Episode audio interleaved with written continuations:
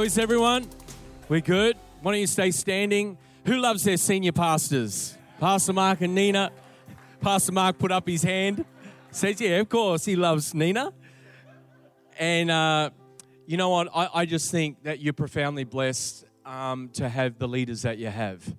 And uh, I don't say that because I'm looking forward to a great offering or anything like that. I genuinely say that because, um, you know, I've traveled around a, lot across the body of Christ and seen a number of leaders and a number of churches. And I've had the privilege over several years now of coming and ministering here. And just what God's doing here, it, it is a genuine move of God. You know, it doesn't need to be a crusade every week to label it a move of God.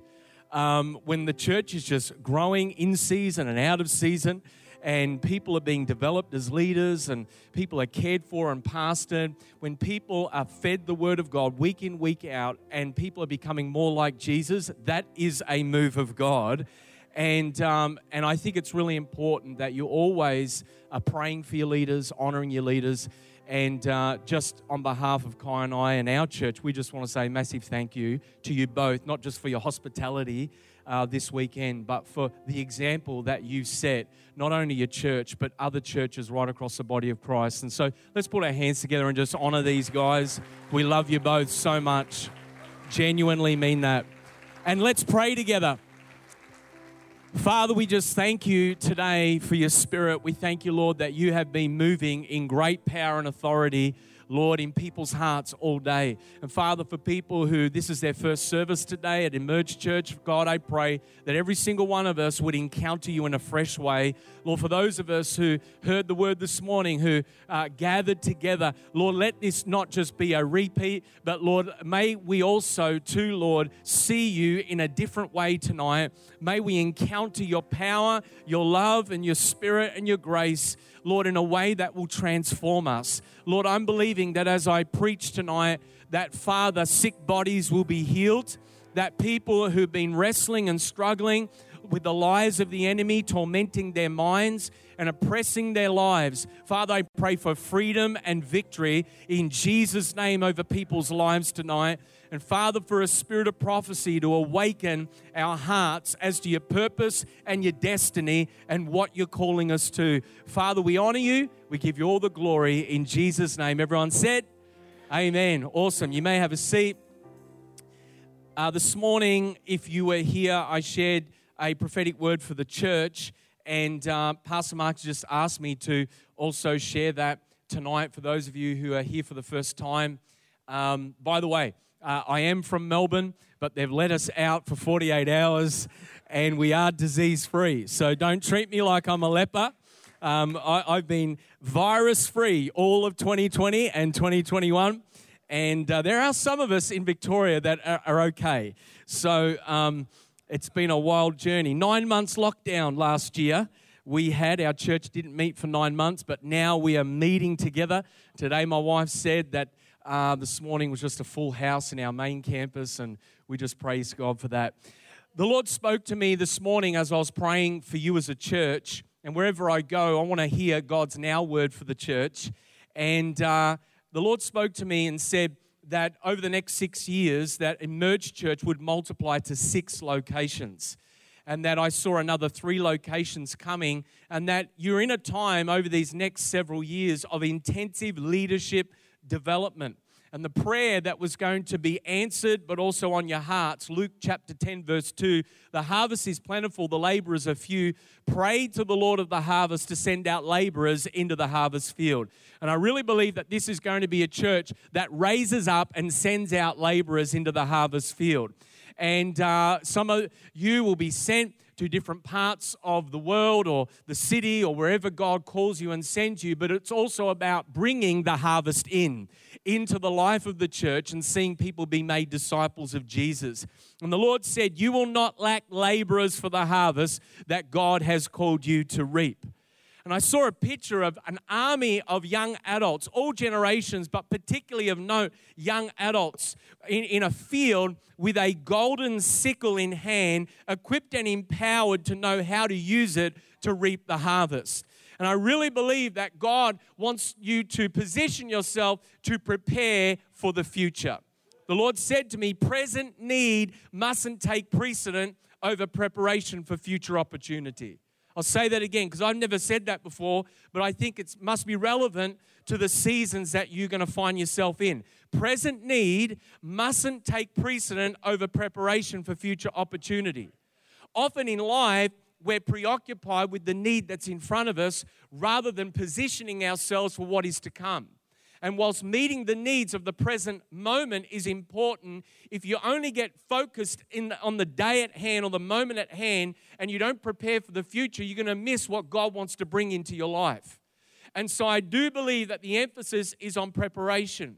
Just as Joseph stored up grain in the seven years of plenty for uh, uh, Egypt for the future, you will fill as a church the storehouse of God's house with resource, both people and provision for the future.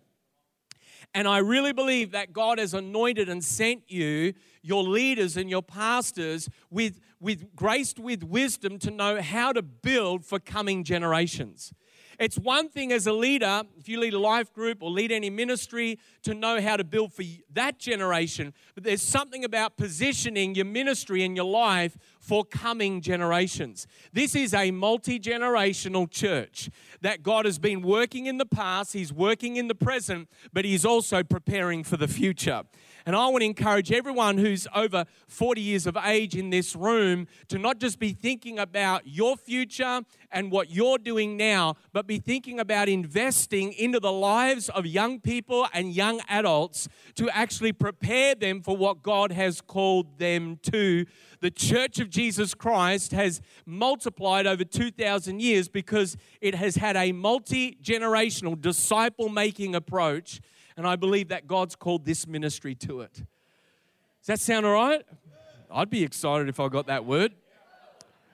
Matthew chapter 12, verse 22 to 32. I'm going to read this passage to you. says this Matthew 12, verse 22. Then a demon oppressed man who was blind and mute was brought to him. So the source of his sickness and infirmity wasn't of natural origin, it was of a supernatural origin and Jesus healed him so that the man spoke and saw. And all the people were amazed and said, Can this be the son of David? Which was one of the terms that was given to Jesus, the Messiah. But when the Pharisees heard it, they said, It is only by Beelzebul, the prince of demons, that this man casts out demons. Knowing their thoughts, he said to them, Every kingdom divided against itself is laid waste no city or house divided against itself will stand. And if Satan casts out Satan, he is divided against himself. How then will his kingdom stand? If I cast out demons by Beelzebul, by whom do your sons or your disciples cast them out? Therefore, they will be your judges. But if it is by the Spirit of God that I cast out demons, then the kingdom of God has come upon you. Or how can someone enter a strong man's house and plunder his goods unless he first binds the strong man? Then indeed he may plunder his house. Whoever is not with me is against me. Whoever does not gather with me scatters. Therefore, I tell you, every sin and blasphemy will be forgiven people, but the blasphemy against the Spirit will not be forgiven. And whoever speaks a word against the Son of Man, being Jesus, will be forgiven. But whoever speaks against the Holy Spirit will not be forgiven, either in this age or in the age to come. It's a fascinating passage of Scripture. I want to speak to you tonight about the power of the kingdom of God.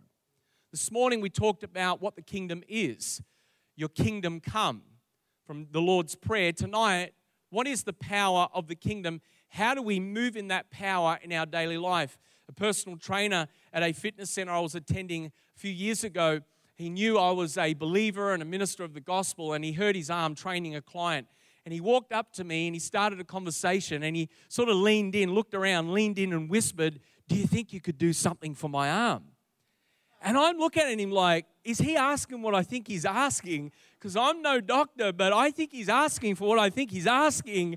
And I'm like, Oh, you, you, you want help with your arm? And he goes, You know, like do your stuff, do your thing that you do. And so, right there in the gym, we just paused and stopped, and I gently just put my hand on his elbow and begin to declare in the name of Jesus a very simple prayer. I pray for the power of the Holy Spirit. I command right now this arm to be healed.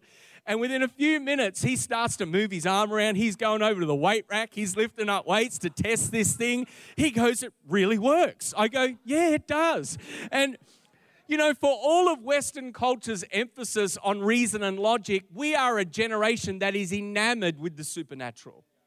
You think about the movies that are produced that talk about supernatural themes, the books, the TV shows, the Mind Body Spirit Festival that attracts thousands of people every year. I was at a dinner party one time and, and, and they didn't want to talk about church, but the next question was, Have you ever encountered a demon? And I'm like, Oh my gosh. It's like I thought we're just coming over for like a casual dinner party, and the next moment it's gotten real serious real quick. People don't want to talk about church because, in their mind, it's rules, it's regulation, it's religion. How mistaken are they? But they do want to talk about the supernatural. Why is that? I think there's two reasons. One is because we want to escape the ordinary. There is something about good versus evil on a cosmic scale that thrills our hearts. For just one fleeting moment, can I escape the ordinariness of my life and be lost in another world. But I think there's a deeper reason. The other reason why I think we are enamored with the supernatural is that we are hardwired for the supernatural. We are hardwired for eternity. Ecclesiastes 3:11 says God has put eternity into your heart. Someone once said, We aren't just human beings having a spiritual experience, we are spirit beings having a human experience. We've been made in God's image. You've been called into God's heavenly family. The original mandate given to Adam and Eve in Genesis chapter 1 be fruitful and multiply. In other words, extend the, the, the, the truth and purity of Eden to the rest of the planet is the same mandate given through Jesus in the Great Commission go into all the world and make disciples of all nations. It's just packaged a different way with a different idea of how we go about that. And so in the Bible, in Romans 1, the Bible tells us that creation itself bears witness to a creator and therefore to a supernatural realm beyond our own. Unfortunately, I've discovered that as believers, we don't tend to approach the unseen realm of the Bible with the same sort of passion and appetite like we approach the Marvel's Avengers or science fiction films. And part of that is because we've become satisfied with verbal explanations of the kingdom rather than visible demonstrations of the kingdom. The Bible says in 2 Timothy 3 5, in the last days, people will have a form of godliness but deny its power.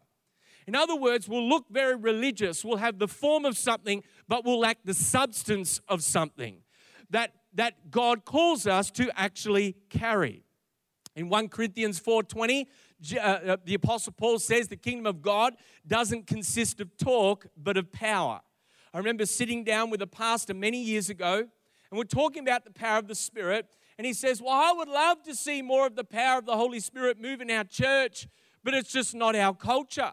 And I thought to myself a couple of things. One, we'll change your flipping culture then because it's his church. It's not your church. Secondly, you're the leader. So you're basically saying that the culture is leading you rather than you leading the culture. If you're a leader of something, lead the culture. Don't let the culture dictate to you what the Bible says should be yours in Jesus' name. The third thought I had was, well, what gospel are you preaching then? Because if you're preaching the gospel of the kingdom, Jesus said, Mark 16, it'll be accompanied by evidence of signs and wonders. Even the apostle Paul in 1 Thessalonians 1 5 said, Our gospel came to you not only in word, but also in power and in the Holy Spirit. If there is a lack of power in our lives, the lack is never on God's end. Because that would mean he's not God. There is no deficiency, inadequacy, or lack in the Godhead. There is no lack in heaven.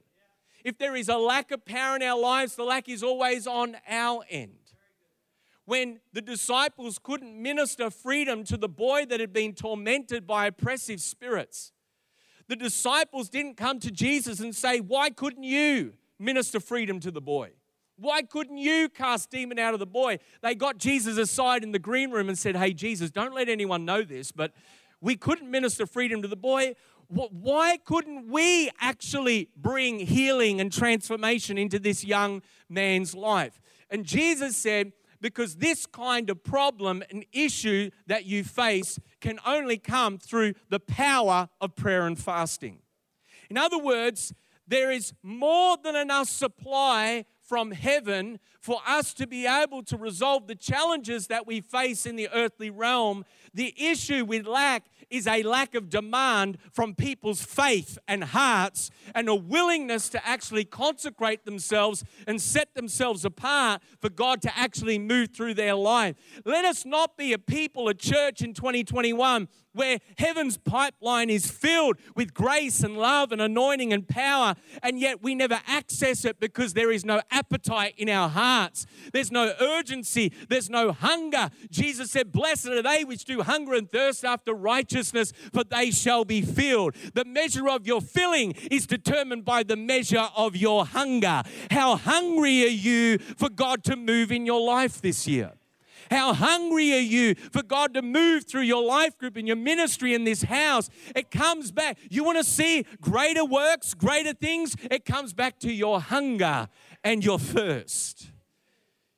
You see, we cannot separate the kingdom of God from supernatural power and be authentic followers of Jesus. You just can't do it. Jesus said in verse 22, 23, or the story tells us, the gospel writer tells us, then a demon oppressed man who was blind and mute was brought to Jesus. Good start. If you've got an issue, bring it to Jesus. And he healed him so that the man spoke and saw. And all the people were amazed and said, Can this be the son of David? You see, wherever Jesus went, he confronted sin, he confronted sickness, he confronted demons and death with the power of the kingdom. That's why it concerns me sometimes when some Christians actually are, anxious or uneasy about ever having their faith confronted or about ever feeling the tension of confronting the, the agenda of darkness that's in the world around us. Listen, if you love Jesus, if you're a follower of Christ, if you're a believer, You've crossed the line. You've been transferred from the domain of darkness into the domain of the kingdom of light. And it implies that there will be hostility between those two kingdoms. So if you find yourself in a spiritual battle at times, don't be alarmed by it. Don't even complain or be surprised by it. Recognize that it's going to come. There is going to come hostility, and yet in the midst of that, greater is He who is in you than He that is in the world. There is a power in you, there is an anointing in you, there are the tools and weapons of the kingdom of God that are not of the flesh, but are mighty to the pulling down of strongholds that will empower you and equip you to walk in victory over what comes against you. So wherever Jesus went, stuff happened. Things broke out. In fact, in 1 John 3 8, the Bible says the reason the Son of God appeared was not just to save you from your sin and reconcile you back to God, but was to absolutely annihilate the works of the devil was to disarm him and show off the spectacle of the absolute weakness of the kingdom of darkness by triumphing over that by the power of the Holy Spirit. And so all of Israel was anticipating that when the son of David, the great Messiah that was prophesied by all of the prophets, that for unto us a child is born, unto us a son is given, and of the increase of his government there will be no end. They were anticipating, they were expecting when the son of David, which is one of the terms for Messiah, other terms like Son of Man, Son of God, when the Son of David showed up, he would be accompanied by supernatural demonstrations of power. And so you try and tell an Orthodox Jew, even today, that the supernatural doesn't exist. They will laugh in your face because they come from a line of people that has a supernatural worldview informed by the angel of the Lord parting the Red Sea and 10 plagues in Egypt, saving them from Egypt. They will think you've got rocks in your head if you don't believe in the supernatural power of God because their whole history, their heritage is built on the primacy of supernatural power. And yet, what is sad at times is that amongst believers, there is such a low appetite of expectancy for God to move when they pray for the sick, for God to move when we gather together in worship. What if we came together every week and we went from this place every week with an expectation and an appetite that breakthrough isn't just what happens when we gather together, but breakthrough follows me. Surely goodness and mercy shall follow me all the days of my life. I live my life in in anticipation that something is going to happen and it probably will because I am a son of the Most High God and I belong to His kingdom. And wherever I go, the kingdom of darkness will be confronted. You see, when Jesus came preaching, Repent for the kingdom of heaven is at hand, that message was complemented with power when JB Hi Fi asked Jesus, you know who JB Hi Fi is? John the Baptist. When JB Hi Fi JB, you've done it again. When JB Hi Fi asked Jesus, Are you the one who is to come, or shall we look for another? How did Jesus answer him? Did he say, Well, all the prophets said that I was going to come and I was going to be awesome? No, he didn't say that. He said, Look at my miracles. He said, The deaf hear, the blind see, the dead are raised up, and blessed is the one who is not offended. He pointed to the fruit of the demonstrations of power. When I was a teenager, my parents who were pastors, they, my father developed a nasty growth on his tongue. And it actually impeded his ability to communicate. And if you're a preacher and you can't talk, that's not a good thing. And so my father went to the doctor and they took a biopsy and it was confirmed that it was malignant, it was cancerous tumor that was growing on his tongue. And I remember being with my mum at the church office, and my dad came back from the doctor's appointment and uh, he was white and sort of, you know, was impacted by what he just heard. And the doctor said, You're going to have to come back and have surgery. We're going to have to cut out a large portion of your tongue. You're never going to speak the same way again. My dad came into the altar of the church, and for the next five days before his next appointment, he actually um, prayer and fasting, seeking God. I never saw my dad pray so desperately, but yet with an expectation and a declaration of the healing power of the Holy Spirit in his life.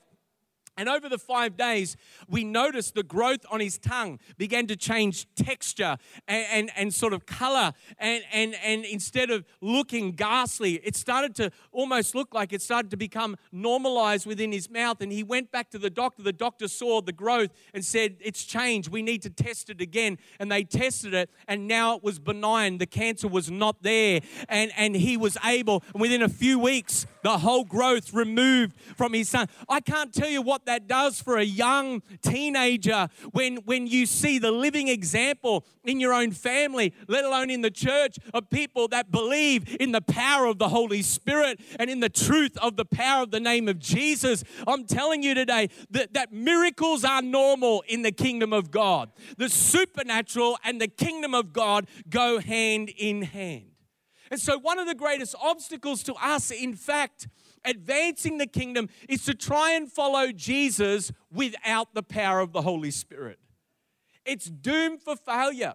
It's destined to not succeed. Jesus said in verse 28 if it's by the Spirit of God that I cast out demons, then the kingdom of God has come upon you.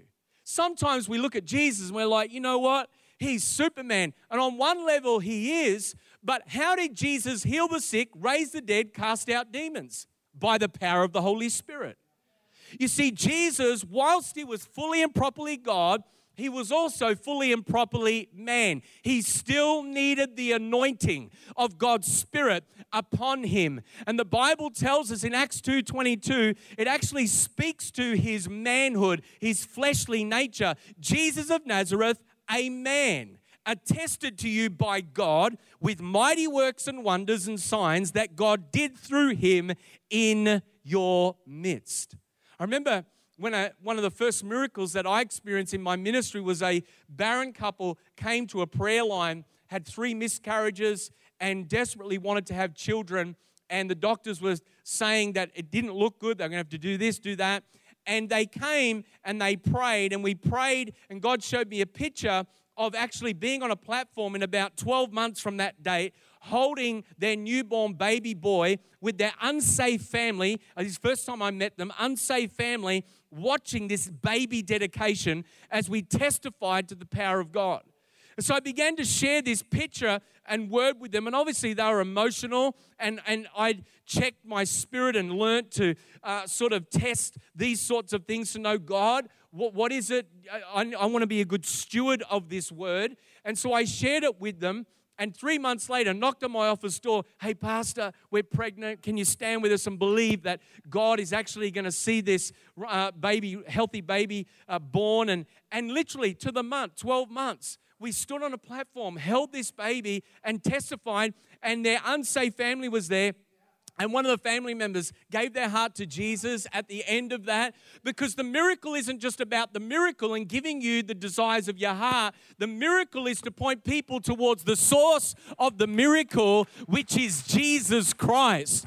It's supposed to be a sign and a wonder to the power and authority of the Son of God in our lives. And the same power that anointed Jesus for his ministry and that has anointed me for my ministry, and people here in this room who've experienced the anointing of the power of God in their own life for their ministry, is that same anointing that God wants you to walk in, in your working life, your study life, your friendship life, your family life, in every area of your life. You can live in such intimacy with God, not simply by your works, but by faith in what Jesus Christ has done for you, in the power of the Holy Spirit poured out for you. You can expect that too, you too can see the signs and wonders of the kingdom of God in your life. You see, because Jesus has already defeated our adversary, because Jesus has already sent the Holy Spirit on the day of Pentecost. Every single follower of Jesus has access to the power and authority of the kingdom of God. Jesus speaks about the authority that he has over Satan. It's really important you listen to these next few moments because this is where we too now have authority over Satan in our life. Jesus said this in verse 29 How can someone enter a strong man's house and plunder his goods unless he first binds the strong man. Then indeed he may plunder his house. What is Jesus talking about? Jesus is actually using the idea of almost like a metaphor, an analogy, to talk about how he has bound the strong man of Satan. The strong man in this passage that he's talking about is our adversary, Satan. And Jesus saying, Because I, being Jesus, have bound the strong man, I have authority over his house. How did Jesus bind the strong man? Well, many of us think that it happened on the cross, but actually, it happened many chapters before the crucifixion. It happened in the wilderness in Matthew chapter 4. You see, after Jesus' baptism, he was led by the Spirit into the wilderness to confront Satan and overcome him. Not every desert or wilderness in your life is of the devil. Some wildernesses and deserts are about setting you up for your victory. And if we despise every wilderness and desert and label it, this is just of the devil, and we're rebuking the devil and all that sort of thing, we may miss the victory that God actually wants us to grow in in that season of our life. Now, Jesus is led by the Spirit, meaning the Spirit of God that he was filled with is now leading him to go to the desert to confront Satan, the ruler of this world. When you and I, in Genesis 3, represented by Adam and Eve, our original parents, rebelled against God, we actually handed to Satan. We handed to our adversary our dominion authority that Jesus gave to us. We gave him the keys to this planet. And so in the Old Testament, the wilderness or the desert was known as a place of evil entities. It was a place you didn't want to go, it was an unclean place. In fact, in the Old Testament, it was because it was an unclean place, it was why the high priest would put his hands on a goat, on known as the scapegoat, and he would transfer the sins of all of the people onto that scapegoat, and then they would demand that goat to go off into the wilderness and the desert regions, into the unclean places, to go and remove the transgressions and sins from the camp and from the people into the place that was evil and known for intelligent evil outside of the camp. So it's no surprise then who shows up to attack Jesus in the wilderness but Satan himself. Satan comes to tempt Jesus in the wilderness, knowing that Jesus was on a mission. And his mission wasn't just to restore the kingdom of God to his people. His mission was to actually build and reconcile and build a family of God on planet Earth. And that's where you and I come in as the church. And so, one of Satan's strategies, and in fact, his third strategy in the temptation of Jesus, was to try and get Jesus to violate his relationship with his Father by actually offering Jesus, the Son of God, all the nations of the world. And all Jesus had to do was bow down and worship Satan instead of God. This was the original desire of Lucifer in heaven, where he wanted to be like God. He wanted the worship that was given to God to be actually extended and given to him. And so, in this temptation, he thought, hey, well, Jesus has come to restore the kingdom. How about I get him to do it by not being completely obedient to the Father, but by bowing down and worshiping me, and I will gladly give him all of the nations of the earth. And so I'll deceive him just like I deceived the first Adam in Genesis 3 in the Garden of Eden. But what Satan didn't know that he overplayed his hand because he didn't realize Jesus wasn't just about restoring the kingdom and dominion authority and all the nations back to God. But he was about rebuilding a family. And the only way that a family could be rebuilt is if Jesus died upon a cross, because without the shedding of blood, there can be no forgiveness of sins. And it's clear that Satan didn't know that Jesus was had to die for the sins of the people, because if Satan knew that Jesus had to die, he would have worked tirelessly to stop Jesus' death. Because when Jesus did ultimately die on that cross, and rise again. Your sins were forgiven, my sins were forgiven, and now an access point was made to the Father for you and I not only to be restored in dominion authority, but to be restored into right relationship with God. What happens immediately after? Jesus conquers Satan in the desert. Two things. He calls 12 disciples and then he calls 72 disciples and sends them out. Have you ever wondered to yourself, why 12? Why 72? Why did he call 12 disciples and say, do not go to anyone, no Gentiles, but only to the lost sheep of Israel, because that 12 representing government was symbolic of the 12 tribes of Israel in the Old Covenant. Jesus was saying, now these 12 are going to go and bring restoration to the 12 tribes. Why 72? Have you ever read that? Some translations say 70, some say 72. Why is it that Jesus raised up and sent out 72 two by two? Well, the reason is is because you have to go all the way back to Genesis 10 and Genesis 11 after God had confused the language of everyone at the Tower of Babel, he dispersed 72 nations. And so when Jesus comes, He's not just picking a random number, 163 or 372. He is saying to Satan and all of the cosmos, I'm coming back to restore that which was dispersed all of those centuries ago in Genesis 10 and 11. And I'm letting Satan know I'm coming for you. And I'm coming to reclaim and to restore all the nations that were confused at that Tower of Babel. And then when the Holy Spirit gets poured out, what is the unifying sign of all the nations coming together? But the sign of tongues of fire coming upon God's people. And the very thing, speaking in tongues, that the devil tries to use to divide the body of Christ and to confuse the people of God was the very thing that God sent to unify us as one people. We are now the new Israel. We are now God's family. We are now God's chosen people. And so the 72 return and they testify what we were singing tonight. Even the demons are subject to us. And Jesus goes, I saw Satan fall like lightning from heaven. Do you remember singing that tonight? I saw Satan fall like lightning from heaven. You know what he was saying? Whenever the kingdom of God comes in power, it is a sign that the great reversal of Satan's reign has come to an end. And so, whenever you and I, filled with the power of the Spirit, begin to manifest the power of God in our life, we are letting Satan know you are no longer in authority in this realm. You are no longer in authority over my life. I am a new creation in Christ Jesus. The old has gone, the new has come.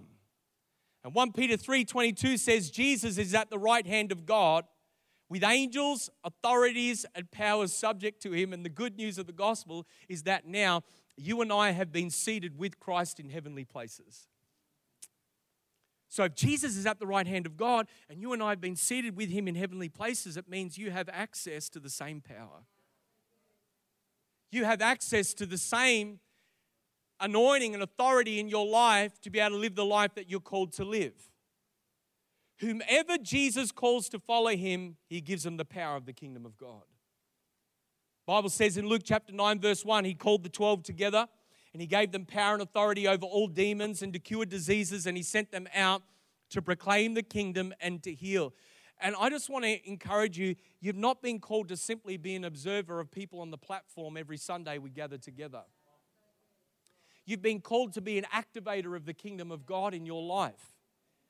Every believer in this room has been delivered from the domain of darkness and transferred to the kingdom of God. Everywhere you go, you carry the kingdom within you. And when I see sons and daughters of God, everyday believers capture this revelation, it changes their approach to everyday life. They wake up in the morning and they realize, you know what, this is just not just not another day. I'm on assignment today. I've got a purpose, I've got a mission to fulfill. I've been given gifts and abilities not to simply draw attention to me on social media or not to simply highlight the amazing things that I can do, but to actually advance the kingdom of God on planet Earth. And so, if God has given you ability in the athletic arena, whilst that athletic ability is not a spiritual gift, God wants you to steward that athletic ability along with the spiritual gifts He's given you to advance the kingdom in that area. And if ever there's an area of our culture, of our nation, that needs anointed men and women of God to rise up, it's in the athletic arena because so many people look up to athletes and sports stars and people who, who are influential in that space. And so, if you feel that there's a grace on your life for that, or an anointing on your life for that, can I encourage you, invest yourself into that as much as you can? And I didn't plan to say that tonight, but there's someone in this room that needs to hear that because there's someone in this room, there is a call on your life, and God is going to raise you up in this city and beyond, and He's going to use you to actually, your, your, your athletic ability is going to become your platform for the kingdom of God to advance through your life. There are other people here who God's given business ideas, who God has, sometimes we think, that you know you're only doing real ministry and advancing the kingdom when you're a pastor or a worship leader or, or and those things are awesome and great. And if god's called you to that you don't run away because god's got your number. You're going to have to run to it right? Because everybody that tries to run away from a genuine call on their life to this do not succeed generally okay? I'm one of them all right? So if god's anointed you for that celebrate that, enjoy that. This platform is what God's given to me, but God has given to you a platform in education, a platform in the health sector, a platform in government, a platform in business and corporate sector. And He wants to raise up believers across the seven mountains of influence, even in the music and entertainment sector, to actually be a voice of influence to bring the kingdom of God where you are. You haven't been given a cute gift to actually, you know, play guitar or sing so that the world can look at you and go, How amazing you are. You've been given a gift so that you can point to Jesus and say, How amazing is He and what He has done in my life. And when you begin to get a revelation of the kingdom of God, you start to read the Bible differently. You realize from Genesis 1 to Revelation 22, it's not just a random series of events and what on earth does that mean and what is it's all connected. It's all about Jesus restoring and bringing the kingdom of God to earth. Our assignment is to imitate Jesus and to bring heaven to earth through visible demonstrations of power and authority. And we can do this with faith, knowing not even the gates of hell can withstand it. And so tonight, Emerge Church, I actually felt led to pray for people that there would be a genuine impartation of the power of the Holy Spirit in your life, where you would actually begin to carry this message and carry this authority in your life wherever you go and expect that God would use you in a powerful way. Can you stand to your feet tonight?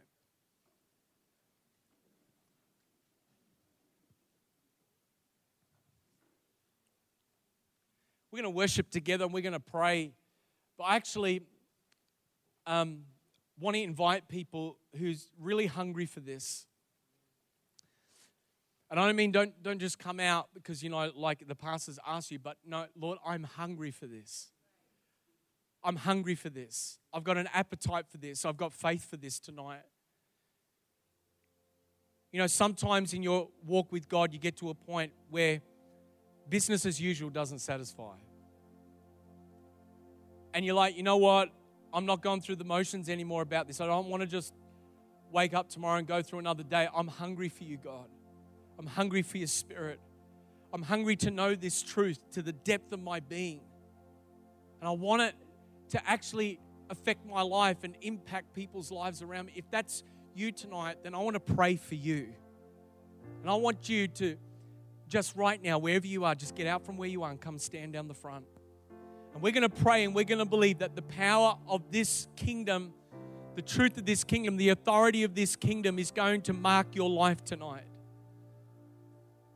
You know, one of the things I've discovered about altar calls that it's not so much about the person laying a hand upon you as it is about your response of faith. And that as you come and you move your physical body where you which is the temple of your spirit and you come and you say God I'm here. Something is quickened to you. Something is awakened in you. And so God tonight right now why don't you just if you're down the front just raise your hands right now. God tonight we come to you. Father, I thank you for faith that's in people's hearts right now. I thank you that Holy Spirit, you are calling people and you're anointing people and you're going to mark people with the power of your Holy Spirit like they've never been marked before. There's going to be a shift and there's going to be a change. And some of you, there's going to be a shaking. It's going to be a shaking, maybe even literally in this moment, but there's going to come a shaking upon your life and upon your heart where God is going to begin to shake your life up. And it's not negative, He's actually repositioning you. He's changing your thinking.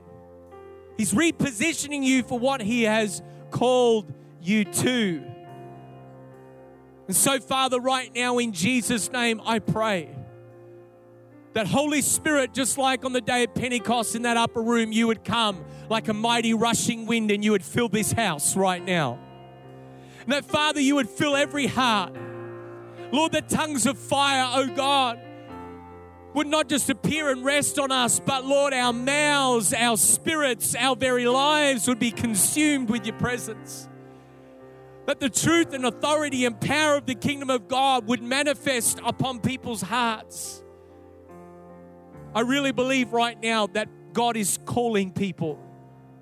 And it's almost like you're making decisions right now with God. You're saying, I want what He's talking about. I want to preach like that. I, I want to follow that. I want to live for that. I want to be available and willing. God is raising up a generation. Father, I thank you today. I thank you today.